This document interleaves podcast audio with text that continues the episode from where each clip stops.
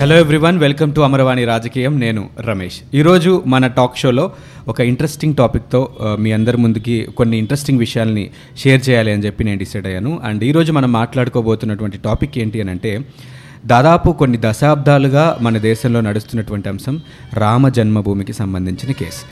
అంటే బాబ్రీ మసీదు ఈ రామ జన్మభూమి అయోధ్య ఈ విషయంలో గత కొన్ని సంవత్సరాలుగా సంవత్సరాలుగా అంటాం కంటే కూడా దశాబ్దాల కాలంగా ఇది నడుస్తూనే ఉంది. కేవలం ఎన్నికలు వచ్చినప్పుడు మాత్రమే ఈ అంశాన్ని తెర మీదకి తీసుకురావడం దాని గురించిన చర్చలు చేయడం తర్వాత మళ్ళీ అది వెనక్కి వెళ్ళిపోవడం లాంటిది మనం చూస్తున్నాం. అసలు ఈ రామ జన్మభూమి విషయం ఏంటి ఎందుకు ఇంత సంక్లిష్టంగా మారుతుంది? దీనికి సరైన పరిష్కారం రావాలంటే ఏ మార్గాల్లో వెళ్తే సరైన పరిష్కారం వస్తుంది? ఈ అంశాలన్నిటి గురించి మనతో మాట్లాడడానికి తన అభిప్రాయాలను మనతో పంచుకోవడానికి ప్రముఖ writer author essayist and poet and journalist Katuri Ravindra Trivikram గారు మనతో పాటు ఈరోజు స్టూడియోలో ఉన్నారు. Welcome to my talk show sir. Thank you sir Rama Janmabhoomi case. దాదాపుగా కొన్ని దశాబ్దాల కాలంగా ఇది నడుస్తూనే ఉంది. మనం చాలా రోజులుగా ఒక హిందూ ముస్లింల మధ్య ఒక వివాదంగానే ఈ అంశం మనకు కనిపిస్తోంది అసలు ఈ రామ జన్మభూమి వివాదం ఎలా స్టార్ట్ అయింది? దీని గురించి మీరు చెప్పండి వాస్తవానికి మీరన్నట్టుగా సమస్య సంఘర్షణ అనే దానికి దశాబ్దాల చరిత్ర ఉంది. కానీ శతాబ్దాల క్రితమే దీనికి మొట్టమొదట ప్రాతిపదిక జరిగింది. ఎలా పదహార శతాబ్దం తీసుకోవచ్చు. బాబర్ మన దేశానికి దండయాత్ర చేసినప్పుడు మామూలుగా ఆ రోజుల్లో బాబర్ వీళ్ళందరూ కూడా మొఘల్స్ అంటే వాళ్ళు మంగోలియా చెందినటువంటి వాళ్ళ మంగోలియా రక్తం ఉంది వాళ్ళలో. ఓకే. సో ఆ కల్చర్ వేరు. వాళ్ళది చాలా ఒక విధంగా చెప్పాలంటే హింసాత్మకమైనటువంటి వాళ్ళ సంస్కృతి వాళ్ళది. మీరు చంగీజ్ ఖాన్ చరిత్ర చదివితే కేవలం నరకటం ఇలాంటి ఒక చరిత్ర అంతా అందులో రక్త తప్ప రక్త తర్పణాలతో నడిచిన చరిత్ర వాళ్ళది. అదే చరిత్ర అదే వారసత్వాన్ని తీసుకున్న బాబర్ మన దేశానికి దండయాత్ర చేయటం మనకి ఆ రోజుల్లో రాజుల మధ్య ఐకమత్య లేకపోవటం చిన్న చిన్న రాజులకి శక్తివంతమైనటువంటి సైన్యాలు లేకపోవటం ప్రతిఘటించడానికి బాబర్ అప్పటికే ఒక మంచి సైన్యాన్ని కూడగట్టుకొని మన దేశం మీద దండయాత్ర చేశాడు. మనకి రాముడు ఇష్టదైవం. అవును. రామాయణంతో భారతీయ హిందువుల జీవితాలు ముడిపడి ఉన్నాయి. ఇప్పుడు రాముడు మీరు రామాయణం చదివితే కొన్ని వేల సంవత్సరాల అనుబంధం మీకు భారతదేశంతో ఉన్నట్టుగా కనిపిస్తుంది. మహాత్ములు ఋషులు ఇప్పటికీ కూడా రామాయణంలో చెప్పినటువంటి ప్రదేశాలు ఉన్నాయి. అవును. మరి ఆధారాలు ఉన్నాయి. ఇవన్నీ ఉన్నాయి. చారిత్రక ఆధారాలు మనకి చాలా స్పష్టంగా ఇప్పుడు ఉన్నాయి. బాబర్ యొక్క సైనాధిపతి అక్కడికి వచ్చి దాన్ని బాబర్ పేరు మీద చేశాడు అనేది చరిత్ర. అవును. కోలుకట్టేసేసాడు ఓకే. అంటే వాళ్ళకి ఏంటి విగ్రహారాధన లేదు. అవును. ఆ విగ్రహారాధన ఎక్కడ మనం ఇండియా వాళ్ళు ఏంటంటే మీకు ఒక గమనిస్తే ఒక విషయం అరబ్ దేశాల్లో ఎక్కడైతే ఇది పుట్టిందో మహమ్మద్ పుట్టిన చోట అక్కడ విగ్రహాలు ఏమిటి? మనలాగా దేవుళ్ళు కాదు. రకరకాల ఆకారాలు ఉండేవి. ఓకే. అవేమిటి? ఏవో గుర్రాలు ఇంకోటో ఇంకోటో ఉండేవి. కొన్ని తమాషా ఆకారాలు వాటిని వాళ్ళు పూజించేవాళ్ళు ఏవో దేవతలు అని చెప్పి. మొహమ్మద్ వాటిని వ్యతిరేకించాడు. ఓకే. అలా బాబర్ దండెత్తి ఇండియా మీద దండెత్తిన తర్వాత ఎక్కడైతే హిందూ దేవాలయాలు ఉంటాయో వాటన్నిటినీ కూల్చివేసి వాటి మీద మసీదులు నిర్మించాలి అనేటువంటి కంకణం కట్టుకోవడం ఆ పని చేయడం కూడా జరిగింది అనేది మనకి చరిత్ర చెప్తుంది. ఆ ప్రాసెస్లో ఈ అయోధ్య కానివ్వండి లేకపోతే మధురలో కానివ్వండి కాశీలో కూడా ఈ మసీదు నిర్మాణం జరిగింది అని అంటారు. ఆ తర్వాత మనకి స్వాతంత్రం వచ్చిన తర్వాత ఆ చర్చోపచర్చలు జరిగిన తర్వాత కనీసం ఈ మూడు ప్రాంతాలనైనా సరే దేవుడు పుట్టిన ప్రాంతాలుగా చెప్తున్నారు కాబట్టి అయోధ్య మధుర కాశీ వీటిల్లోనైనా సరే మసీదుల్ని కాకుండా అక్కడ ఆ దేవాలయాల్ని నిర్మించిస్తే ఈ సమస్య ఉండదు అనేటువంటి ఒక నిర్ణయానికి రావటం కాశీలో నిర్మించడం మిగతా రెండు ప్రాంతాల్లో నిర్మించి తలపెట్టినా కూడా నెహ్రూ హయాంలో అది జరగకుండా ఆపడం ఇంకెక్కడైనా రప్చర్ జరుగుతుందేమో అనే ఇంటెన్షన్తో ఆపడం జరిగింది. సో దీన్ని రాజకీయ కోణంలో చూడొచ్చు అంటారు. ఆ టైంలో ఖచ్చితంగా ఈ అంశాన్ని కూడా రాజకీయంగా వాడుకోబట్టే నెహ్రూ ఆ టైంలో ఆ రెండు దేవాలయాల నిర్మాణానికి పూనుకోలేదు అని చెప్తారు. రమేష్ గారు యాక్చువల్గా మనం మీరు అన్నట్టుగా స్వాతంత్రం వచ్చిన తొలి దినాల్లో రావలసినటువంటి ఉద్యమం కానీ ఈ రకమైనటువంటి అవేర్నెస్ అవేకనింగ్ చాలా ఆలస్యంగా వచ్చింది. ఇందుకు రాజకీయ కారణాలు ఎక్కువ ఉన్నాయి. అంటే ఏం చేశారు వాళ్ళు? ఒక వర్గాన్ని బుజ్జగించడం కోసం. ప్రధానమైనటువంటి ఈ భూమి ఎవరికి చెందింది? ఈ దేశం ఎవరికి చెందింది? హిందూ రాజ్యం. వాళ్ళు మన హిందూ కల్చర్ ఇవన్నీ ఉండ బేసిక్గా ఎవరికైతే చెందిందో వాళ్ళని పక్కన పెట్టి మైనారిటీస్ని అనే పేరుతో వాళ్ళని ప్రోత్సహిస్తూ మన మీద పెత్తనం ఇచ్చారు. మ్మ్. హిందువుల మీద వీళ్ళందరికీ మైనారిటీస్కి పెత్తనం ఇచ్చారు. వాళ్ళు ఏం చేస్తున్నారు? వాళ్ళు మనం ఏం గమనిస్తున్నాం. మెజారిటీ ఉన్న హిందువుల్ని మైనారిటీస్గా మార్చేసేయాలి. మ్మ్. ఇది జరుగుతుంది. గత- చాప కింద నీరులాగా ప్రస్తుతం ఇండియాలో జరుగుతున్న పని అదే అదేగా మీరన్నట్టుగా ఒకప్పుడు చాప కింద నీరు ఇప్పుడు చాప మీద నీరు. వెలుగులాగా ఇప్పుడు వెలుగులాగా ఉంది. చాలా క్లియర్గా అర్థమైపోతుంది. వెలుగులాగా ఉంది. ఎందుకు హిందూ ధర్మాన్ని కాపాడాలి? అంబేద్కర్ చాలా బ్యూటిఫుల్గా చెప్పాడు ఆయన. I don't want any other religion except Indian అన్నాడు. యా భారతీయమైనటువంటి ఏ మతాన్నైనా నేను ఒప్పుకుంటాను. మిగతా మతాలు దేశ పట్ల వాటికి ఏ రకమైన కమిట్మెంట్ ఉండవు. దేశభక్తి ఉండదు. సాంఘికంగా వాళ్ళకి అటాచ్మెంట్స్ ఉండవు. మీరు గమనిస్తున్నారు మీరు? మతం మారిన వాళ్ళు ఎవరు కూడా నేను ఇండియా అని చెప్పుకోరు. మాది హిందూ దేశం అని చెప్పుకోరు. ఎందుకు వాళ్ళు ఎంతసేపు వాళ్ళు ఒక క్రిస్టియన్ వాళ్ళంటే వాళ్ళ అటాచ్మెంట్ అంతా రోమ్లో ఉన్న చర్చి మీద అటాచ్మెంట్ ఉంది. ఒక ముస్లిం ఉన్నాడంటే అరబ్ దేశాల వైపు చూస్తాడు. మతానికి ప్రాధాన్యత ఇస్తున్నారు తప్ప దేశానికి ప్రాధాన్యత ఇవ్వట్ల. దేశం కంటే మతం గొప్పది కాదు. ఇది ఎవరు అర్థం చేసుకోవట్లేదు పోతే మీరన్న ఒక మంచి ప్రశ్న ఉంది. రాజకీయ కోణం అనేది ఏమిటి. రాజకీయాలకు ఎప్పుడు కూడా మెజారిటీ కావాలి. ఏ పార్టీ అయినా ఒకటే. అయితే చాలా కాలంగా అంటే మీరు మనం చూస్తూ దశాబ్దాల క్రితం నుంచి కూడా భారతీయ జనతా పార్టీకి అసలు మొట్టమొదట ఉనికి లేదు. వాళ్ళకి ఆర్ఎస్ఎస్తో ప్రారంభమైంది డాక్టర్ జీ. స్వాతంత్ర సమరం ముందు నుంచి బయలుదేరింది. దాన్ని ఆయన బాగా develop చేసుకొచ్చాడు. Social cause Rashtriya Swayam Sevak Sangh. ఇట్లా ఆయన దానికి మంచి డెవలప్మెంట్ తీసుకొచ్చాడు. ఇది క్రమక్రమంగా దశల వారీగా పెరుగుతున్నప్పుడు ఒక దశలో మ్మ్. ఇది మనం దేశంలో సంఘాన్ని మన దేశాన్ని ప్రజల్ని వీళ్ళందరినీ కూడా దేశభక్తికి అంకితం చేయాలి దేశాన్ని మనం భద్రత కాపాడుకోవాలి. ఇలాంటి మనం చేయాలంటే తప్పనిసరిగా రాజకీయ అధికారం కావాలి. అవును. నేను ఒకప్పుడు నలభై ఏళ్ళ క్రితం. సోమయ్య గారని ఒక ఆయన చాలా గొప్ప ఆర్ఎస్ఎస్లో పెద్ద నాయకుడు ఆయన. ఓకే. దక్షిణ భారతానికి ఆయన ఇన్ఛార్జ్గా ఉండేవారు. ఆయన మా ప్రాంతంలో ఒక మీటింగ్ పెట్టినప్పుడు నన్ను వాళ్ళు లోకల్గా ఉన్నటువంటి ఇంటలెక్చువల్ పిలిస్తే నన్ను కూడా పిలిచారు. వాళ్ళు ఆయనతో మాట్లాడిన తర్వాత అప్పట్లో జనసంఘ అనేది ఉండేది పార్టీ. ఆర్ఎస్ఎస్కి పొలిటికల్ పార్టీ జనసంఘ. జనసంఘ ఉండే అప్పుడు ఈయన సోమయ్య గారు మీటింగ్ పెట్టినప్పుడు అందరినీ వాళ్ళ అభిప్రాయాలు అడిగితే నన్ను అడిగినప్పుడు నేను చెప్పాను రాజకీయంగా మనకి శక్తి లేనప్పుడు సొసైటీని మీరు ఏం చేయలేరు మ్మ్. జనసంఘకి ఇవాళ ఆ శక్తి లేదు ఓకే ఆర్ఎస్ఎస్ ప్రధానంగా మధ్యతరగతి మేధావుల వర్గానికి చెందింది మ్మ్. మధ్యతరగతి మేధావులు ఎలాంటి ఉద్యమానికి పనికిరారు మ్మ్. వీళ్ళేం చేయలేరు. ఉన్నాయి అన్ని చదువుతారు అంతేగాని వాళ్ళలో స్ఫూర్తి కానీ ప్రేరణ కానీ మనం క్రియేట్ చేయలేము. అందువల్ల ఏం చేయాలంటే అని అడిగాడు ఆయన రాజకీయంగా మనం ప్రబలంగా కావాలి బలోపేతం కావాలి. సామాన్య వ్యక్తికి అర్థం కావాలి. మీరేం చదువుతున్నారు వాళ్ళు తెలియాలిగా? ఏ మార్పు కోరుతున్నారో వాళ్ళు తెలియాలిగా? మార్పుకి వాళ్ళు కూడా సహకరించాలంటే వాళ్ళలో స్ఫూర్తి రావాలి. అప్పుడు వాళ్ళకి అర్థం కాలి ఆయన చెప్పి వాళ్ళకి పొలిటికల్ ఎజెండా లేదు రవీంద్ర గారు అన్నారు. సరే త- తర్వాత అది భారతీయ జనతా పార్టీ అని అని.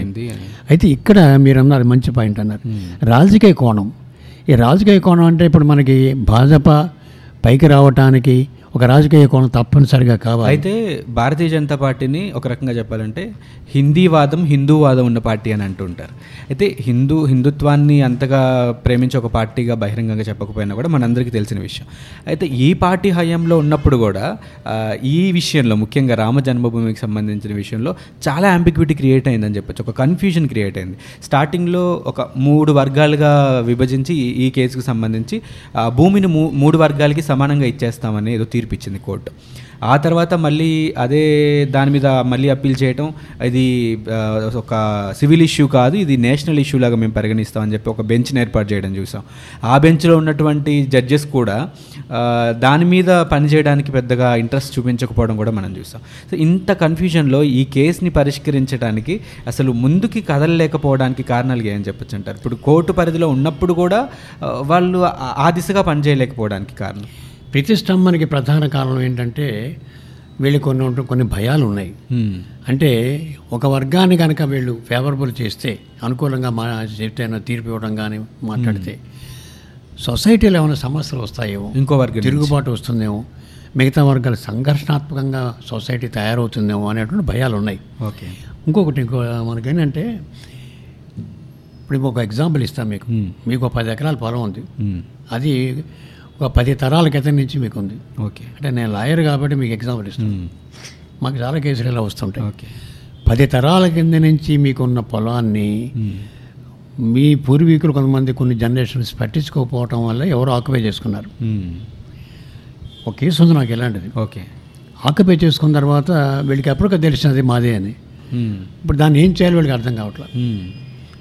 రామజన్మభూమి సమస్య కూడా దాదాపు అలాంటిదే. వాళ్ళు వీళ్ళదే రామజన్మభూమి అనేది స్వతహాగా. ఈ రామ ట్రస్ట్ ఏదైతే ఉందో దానికి సంబంధించింది. పైగా హిందువులకే సంబంధించింది. ఆ విషయం షియా బోర్డు చెప్తూ చెప్పింది సార్. షియా బోర్డు కూడా ముస్లింలో ఉన్నటువంటి ఒక తెగ. షియా బోర్డు కూడా వాళ్ళు చెప్పారు స్పష్టంగా. ఈ స్థలం రామ జన్మభూమి ఇది అయోధ్యకు సంబంధించినది ఇది హిందువులకి మాత్రమే దీని మీద పూర్తి హక్కు అని వాళ్ళు చెప్పడం జరిగింది. అలాగే పురావస్తు శాఖలో పనిచేసిన ఒక ముస్లిం వ్యక్తి చెప్పాడు. కేకే మహమ్మద్ అని ఆయన చెప్పినటువంటి అంశాలు కూడా ఇక్కడ మాకు చాలా దొరికే ఆధారాలు. ఇక్కడ ఖచ్చితంగా మీరు- గమనించి ఉంటే వార్తల్లో. ఆయన రిపోర్ట్ ఇచ్చినందుకు ఆయన చాలా ఇబ్బంది పెట్టారు. అవును. ఇక్కడ ఖచ్చితంగా ఈ దేవాలయానికి సంబంధించిన ఆధారాలు ఖచ్చితంగా ఉన్నాయని చెప్పడం కూడా మనం చూసాం. ఇన్ని ఆధారాలు ఉన్నా కూడా కోర్టు పరిధిలో ఉండేసరికి కోర్టుకి ఆధారాలు కావాలి. కోర్టుకి ఏం చెప్పాలి? ఇప్పుడు రాముడు వచ్చో రాముడు వంశస్థులు వచ్చో ఇది రాముడు భూమి అని ఒక బర్త్ సర్టిఫికేట్ తీసుకురాలేని. వేశారండి. కోర్టు జడ్జి అడుగుతున్నాడు రాముడు వారసులు ఉన్నారా? అని. ఆవిడ ఒక అమ్మాయి కొంతమంది వచ్చారు, మేము లవుడి- పార్లమెంట్ మెంబరు. ఆవిడ డిక్లేర్ చేస్తాను నేను కూర్చుని వంశస్థురాలి అంటే ఎందుకు చెబుతున్నానంటే ఎంత సిల్లీగా ఉందండి. ఇక్కడ రాముడు ఎప్పటివాడు ఆయన ఇప్పుడు తరం ఉందా? చాలా వంశాలు అంతరించిపోయినాయి మామూలుగా మనవే. అవును. మనం చుట్టుపక్కల మనం చూస్తే కొన్ని తరాలు పోయినాయి. రాజవంశాలు పోయినాయి. ఆయన రాముడు గురించి అడగటం ఏంటండి? ఎన్ని వేల సంవత్సరాలది. సార్ ఇదే అంశం ఈ పరిష్కారం దిశగా మధ్యవర్తిత్వం చేసే ప్రయత్నం కూడా చేసింది సార్ కేంద్ర ప్రభుత్వం. మూడు వర్గాలకి సంబంధించి ఒక్కొక్క మెంబర్ని పెట్టి మధ్యవర్తిత్వం ద్వారా ఇదేమైనా పరిష్కారం అవుతుందేమో అని చూసారు అది కూడా బెడిసికొట్టింది ఒక విషయం చెబుతాను. ఇవన్నీ ఎందుకు జరుగుతున్నాయంటే ఇట్ ఈస్ ఎ గేమ్ ఒక విధంగా క్రీడ ఎలాంటి క్రీడ? ఇది కాంప్లికేషన్ నుంచి స్లోగా డెత్ దాన్ని స్లో డెత్ చేయడానికి సమస్యని మెల్లగా చంపేయడానికి చేస్తున్నటువంటి ఒక వ్యూహాత్మకమైనటువంటి అడుగులు. మీరు గమనిస్తే ఇందిరాగాంధీ టైంలో ఒక స్ట్రాటజీ ఉండేది. నరసింహారావు గారి టైంలో ఒక స్ట్రాటజీ ఉండేది కాంగ్రెస్ గవర్నమెంట్ స్ట్రాటజీ ఉంది. ఏమిటయ్యా అంటే ఏది తేల్చకపోవటం. నరసింహరావు గారి మీద జోక్ ఏంటి.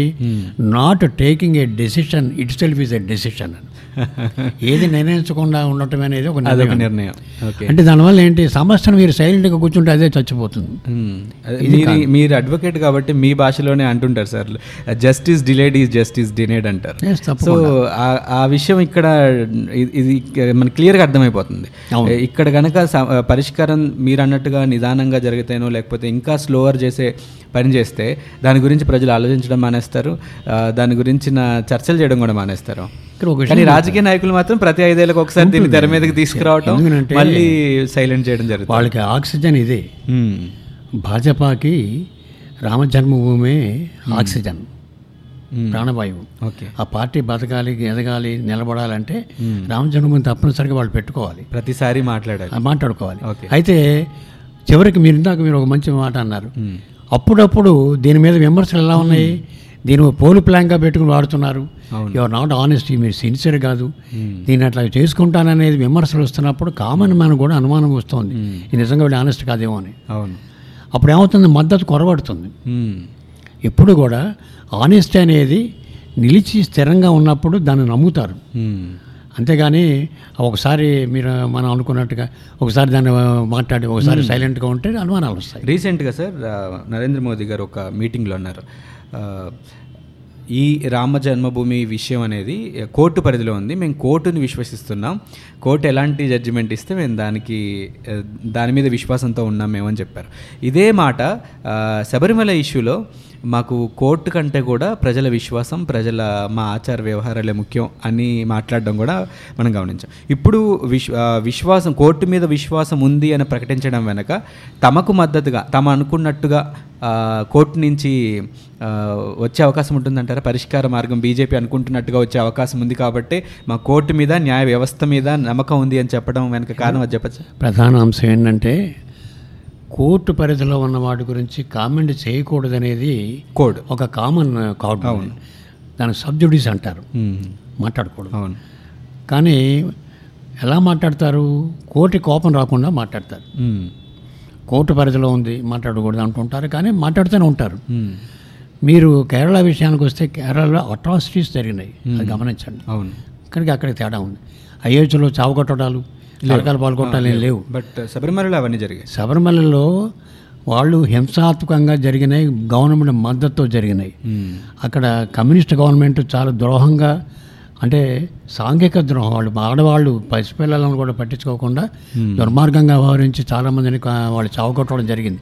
ఇది ఎవరు భరించలేరు. ఓకే. కేంద్ర ప్రభుత్వానికి ఎప్పుడైతే సాంఘికంగా ద్రోహం జరుగుతుందో ఈవెన్ సుప్రీంకోర్టు కూడా పవర్స్ ఉన్నాయి. ఉమ్. సుమోటో అంటాం మేము. అంటే ఏంటంటే తనంతరుగా తానుగా తీసుకుని అందులో ఇంటర్ఫీర్ అయ్యేటువంటి పవర్స్ సుప్రీంకోర్టుకు ఉన్నాయి కేంద్ర గవ- గవర్నమెంట్ దీనికి కూడా ఉంది. ప్రెసిడెంట్కి ఉంది. సెంట్రల్ గవర్నమెంట్ కూడా ఉంది. ఉమ్. వాళ్ళు బర్తరఫ్ కూడా చేయొచ్చు ఓకే గవర్నమెంట్ని. మీరు గమనించండి మొన్న నిన్నగాక మొన్న కాశ్మీర్ ఇష్యూలో సుప్రీంకోర్టు జడ్జి గారు చీఫ్ జస్టిస్ నేను స్వయంగా వెళ్ళి పరిశీలిస్తాను అన్నాడు. అవును. ఎందుకు అక్కడ ఏదో పిల్లల్ని వీళ్ళు ఇబ్బంది పెడుతున్నారు? అవన్నీ కొన్ని కంప్లైంట్స్ వెళ్ళినాయి. కాశ్మీర్ పరిస్థితి మనం మనం మాట్లాడుకున్నాం. ఇది పక్కన పెడదాం. కాకపోతే అయోధ్య విషయానికి వస్తే బాబరు షియా తెగకి చెందినవాడు. సుప్రీంకోర్టు దీన్ని గుర్తించింది. షియా వాళ్ళు మాట్లాడాలి. మీ బోర్డు కూడా క్లియర్గా చెప్పింది. సంబంధం అంచేత ఈ సున్ని వాళ్ళు ఎందుకు మాట్లాడుతున్నారంటే సున్ని వాళ్ళకి ప్రధానంగా ఏంటంటే ఎక్కడ తగ వేసుకుందామో చూస్తారు. ప్రపంచవ్యాప్తంగా సున్నీలు డామినేషన్ మెంటాలిటీ ఉంటారు. కాన్ఫ్లిక్టింగ్ మెంటాలిటీ ఉంటారు. వీళ్ళు ఎంతసేపు ఏదో గొడవ పెట్టేసుకుని. వాళ్ళ మతం గొప్పదని చెప్పడానికి గాను ఇంకోటో వాళ్ళు సీన్ని వాళ్ళు క్రియేట్ చేసి రప్చర్స్ క్రియేట్ చేయడం అనేది ప్రపంచంలో మీరు చూసినట్టయితే చాలా చోట్ల ఈ సంఘటనలు ఉన్నాయి. ఉమ్. చాలా దేశాల్లో ఉన్నాయి. అది ఇక్కడ కూడా మీకు అది జరగడం అనేది దురదృష్టం. మన దేశంలో అలా జరగకూడదు. సరే అయితే ఇప్పుడు భారతీయ జనతా పార్టీకి చట్టసభల్లో మంచి మద్దతు ఉంది మంచి గట్టి సపోర్ట్ తోటే వాళ్ళు ఈరోజు ప్రభుత్వంలో ఉన్నారు. అయితే ఇప్పుడు చాలా క్లిష్టమైనవి చాలా సెన్సిటివ్ ఇష్యూస్ని కూడా పరిష్కారం చేస్తుంది భారతీయ జనతా పార్టీ. ఇటు త్రీ సెవెంటీ ఆర్టికల్ గురించి కానివ్వండి లేకపోతే త్రిపుల్ తలాక్ విషయం కానివ్వండి ఇట్లా కొన్ని సెన్సిటివ్ ఇష్యూస్ని పరిష్కారం చేస్తూ వస్తుంది. సో ఇంత బలం ఉన్నటువంటి భారతీయ జనతా పార్టీ ఈ విషయాన్ని కూడా ఈ రామ జన్మభూమి విషయాన్ని కూడా ప్రత్యేకంగా ఒక చట్టం చేసి పరిష్కరించే అవకాశం ఏమైనా ఉందంటారా? చట్టం చేయటానికంటే యాక్చువల్గా వాళ్ళు కొన్ని గవర్నమెంట్కి కొన్ని పవర్స్ ఉంటాయి. అదేంటంటే ఎమర్జెన్సీ ఆ, ఆశ్చర్యకంగా కొన్ని ఆర్డర్స్. పాస్ చేయొచ్చు. అయితే మీరు కొంచెం కాలం క్రితం మీరు గమనించి ఉంటట్టయితే యోగి ఆదిత్యనాథ్ కొన్ని స్టేట్మెంట్ ఇచ్చాడు. ఓకే. మేము కోర్టుకి కొంత సమయం ఇస్తున్నాం. అది పరిష్కారం కాకపోతే మేము దానికోసం వెయిట్ చేయమన్నాడు. ఓకే. అంటే మేము మాత్రం మేము ఏదో చేసేస్తాం. కోర్టు డెసిషన్ ఏదన్నా మేము చేయాలనుకుంది మేము చేస్తాం అన్నట్టుగానే. మాట్లాడారు. ఇచ్చాడు ఆయన. అవును.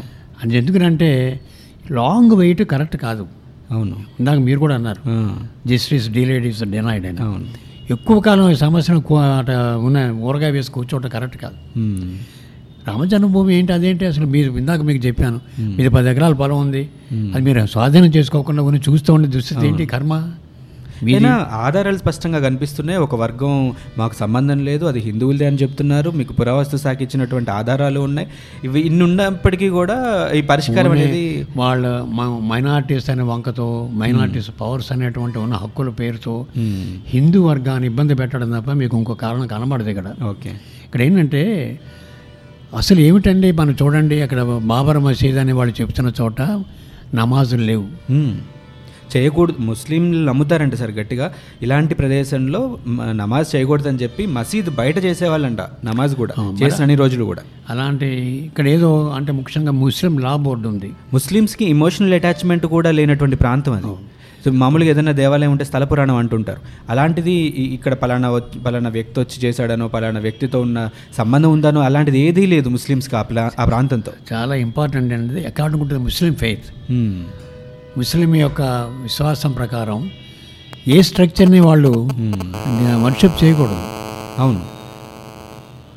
విగ్రహాలే కాదు. హ్మ్. ఒక దానికి అటాచ్మెంట్ ఇందాక మీరు అన్నారు ఎమోషనల్ అటాచ్మెంట్స్ వాళ్ళు దేంతో ఉండవు. అవును. Only with Allah Allah is shapeless.